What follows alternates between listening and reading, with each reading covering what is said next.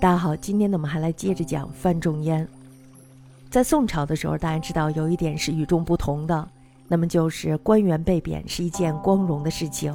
为什么呢？就是因为被贬呀，他证明了这个官员不畏权贵，敢于抗争。换句话说呢，这个人就是一个积极的、有作为的人。范仲淹呢，他的仕途就是在升迁、被贬、再升迁、再被贬之中，慢慢的呢，实现了心中的梦想。那么，在公元一千零二十九年的时候，范仲淹呢，这时候首次成为了朝廷的官员，大好的前途呢，就摆在他的眼前。该站队就站队，该巴结就巴结，熬成了朝廷大员之后，就开始等待退休了，是吧？可是呢，他这个人偏偏要抬杠。为什么呀？就是因为他觉得这个宋仁宗呢已经长大了，太后呢继续垂帘听政是不符合政治规矩的。紧接着呢，就一封举报信扔给了刘太后。大家知道这个刘太后的权势呢，可以说堪比慈禧。范仲淹呢，他会有什么样的下场？大家不用问也知道。晏殊呢，这时候就问他为什么要跟太后对着干？他呢就说了一句非常感人的话，说只要对朝廷有好处，即便有杀身之祸，也在所不惜。从此以后呢，范仲淹的仕途就没有顺利过。被贬出京后，他不停地给朝廷提建议，比如说像什么修建宫殿太费钱，停了吧；各部门的闲杂官员太多了，裁一点吧；官员们的工资少，容易腐败，还是涨一点吧。但是呢，结果都是一样的，没有人理。大家知道，他这个时候呢，在西北当一个小官，是吧？那么太后去世之后呢，作为反对过他的人，范仲淹呢，这时候就被调回到了京城担任谏官。恰好那一年旱灾、蝗灾一起爆发，于是他这时候就请宋仁宗派人去考察民情。宋仁宗呢，这时候也不想搭理他。范仲淹呢，非常的生气。他不是因为皇帝不理他而生气，而是因为皇帝并不体察民情。最终呢，宋仁宗拗不过范仲淹，只好派人去地方抚慰民情。宰相吕夷简呢，这时候是把持朝政，培植党羽。范仲淹呢，他这时候又看不过去了，是吧？为什么呀？就是因为这对国家有害，所以呢，他也要去说一嘴。人事工作，百官升迁，应该由皇帝说了算，哪有宰相包揽的呢？他呢，这样一来，不仅批评了宰相的工作，还给宋仁宗呢送了一幅百官图，说明情况。批评完太后以后，他又批评皇帝。那么批评完皇帝呢，他又批评宰相。大家想，谁能受得了他这样的人呢？很快呢，范仲淹就被贬到了饶州。仙令梅小臣呢，这时候就给他写了一篇《灵乌赋》，大概的意思呢，就是你说点好听的不就行了吗？像乌鸦报丧一样说话，谁受得了你呀？范仲淹看了之后呢，回家就写了一篇《灵乌赋》，其中呢有一句话足以作为中国读书人的行为准则：宁鸣而死，不默而生。那么在公元一千零四十年的时候，宋夏边境的战事呢，这时候吃紧了。宋仁宗呢，这时候又想起了在江湖之远的范仲淹，于是他就说了：“朝廷考验你的时候到了，去吧。”就这样呢，范仲淹还有韩琦成为了安抚使夏竦的副手，开始卫戍西北的军事生涯。多年的斗争还有打击，让范仲淹非常的心累。但是呢，只要祖国需要，刀山火海也得闯。范仲淹呢，到任之后做了几件事儿，第一件呢，就是改变军队旧制，加强训练。那么第二件呢，就是修建清涧城、大顺城作为军事基地；第三件呢是联络西羌部落，威胁西夏后方；那么第四件呢就是建筑城寨、山脉相配合的防御体系；第五件呢就是选拔猛将。大家知道，威震三军的狄青，还有就是崇世恒，就是在此时被选拔出来的。一套组合拳，大家知道打了下来，西北的局势呢，这时就彻底的稳定。直到北宋灭亡，西夏呢都没有能够跨过这道防线。那么在西北的夕阳下，范仲淹呢看着眼前的战场，脑海中响起了《渔家傲》的旋律：“塞下秋来风景异，衡阳雁去无留意。四面边声连角起，千丈里长烟落日孤城闭。浊酒一杯家万里，燕然未勒归无计。”枪管悠悠霜满地，人不寐，将军白发征夫泪。我们看完这首诗以后，也会发现战争呢是所有人的悲哀。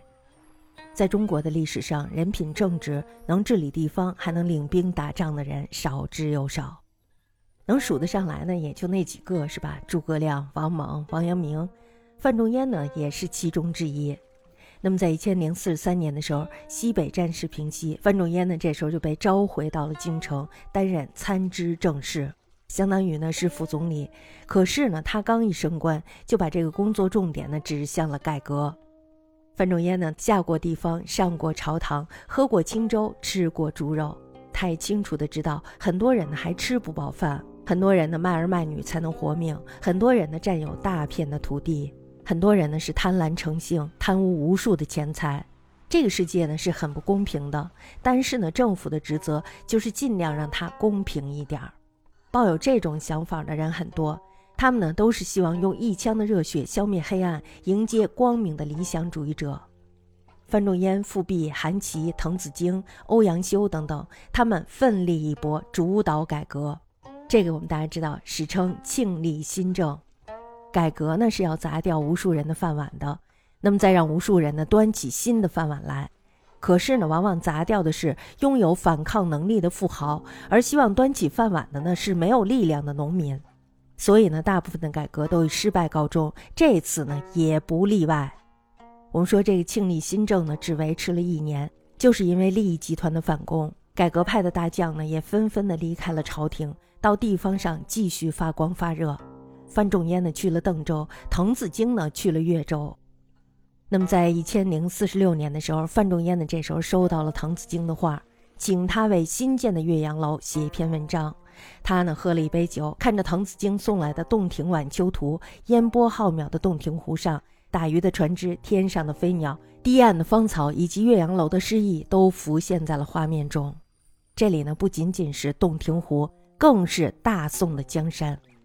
是他们祖祖辈辈繁衍生息的地方，肥沃的土地、厚重的历史、璀璨的文明都在这里传承。庆历四年春，滕子京谪守巴陵郡，越明年，政通人和，百废具兴，欲观巴陵盛状，在洞庭一湖，衔远山，吞长江，浩浩荡荡，横无际涯，朝晖夕阴，气象万千，此则岳阳楼之大观也。可如今呢，这一片土地上是什么样的景象呢？富者田连阡陌，贫者无立锥之地。如果农民遭受了蝗灾旱灾，本就不多的土地也被迫卖掉，亲生的儿女呢也都是保不住的，官府呢也好不到哪儿去，只领工资不干活的官儿太多了，贪污腐败横行，军队战斗力低下，这哪里有一个大国的样子呢？这样下去怎么了得呀？若夫林雨霏霏，连月不开；阴风怒号，浊浪排空；日星隐曜，山岳潜行。登斯楼也，则有巨国怀乡，忧谗畏讥，满目凄然，感极而悲者矣。我这一生的奋斗，难道是为了我自己吗？不是的。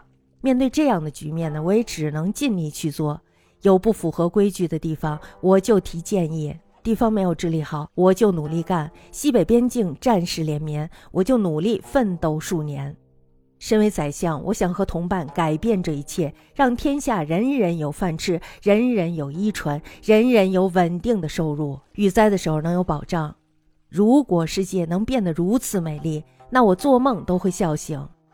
知我春和景明，波澜不惊，上下天光，一碧万顷。渔歌互答，此乐何极？登斯楼也，则心旷神怡，宠辱皆忘，把酒临风，其喜洋洋者矣。可惜呢，范仲淹毕生的努力，最终还是失败了。那么要想触动利益阶级，比登天还难。可人生大家知道就是这样，努力奋斗了，失败又算得了什么呢？在庙堂之上，范仲淹呢尽宰相的责任，济世安民；在地方呢，范仲淹尽忠职守，为君王分忧。虽然范仲淹的努力没有得到回报，但是呢，只要正气长存，就会有人继续他的事业。不以物喜，不以己悲。居庙堂之高，则忧其民；处江湖之远，则忧其君。事进亦忧，退亦忧。然则何时而乐也？其必曰：先天下之忧而忧，后天下之乐而乐乎？亦非斯人，吾与谁归？我们可以说，一篇《岳阳楼记》惊艳了时光。千百年来呢，他早已成为了仁人志士的座右铭，激励着历代的英雄豪杰策马扬鞭，鼓舞了无数的君子以此为圭臬。在范仲淹的理想道路上前赴后继，范仲淹呢，用他的人格还有就是思想魅力，成就了千古不朽的大功业。范仲淹呢，被贬谪到了潞州时，曾经写过一篇《严先生祠堂记》。这篇文章呢，盛赞了东汉严光的气节，还有就是操守。云山苍苍，江水泱泱，先生之风，山高水长。大家知道，其实呢，这更像是他为自己写的墓志铭。